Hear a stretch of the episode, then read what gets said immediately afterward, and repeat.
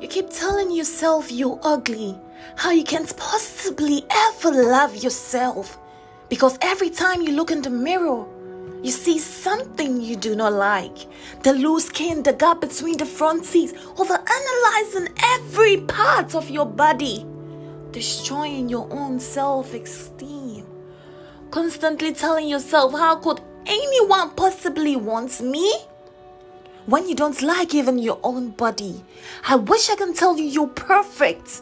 I hate seeing you cry because every time you look in the mirror, you see something you do not like. I wish I can take the pain away and make you see what I see. Then maybe you will change your mind. You keep destroying yourself from the inside by trying to be something you're not. You keep comparing yourself to others. When are you going to understand that being yourself is enough? Constantly seeking validation from people on what you really need?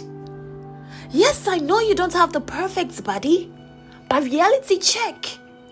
Most people don't. What is the use of tearing yourself apart this way? I will never understand how someone so great will think so little of themselves.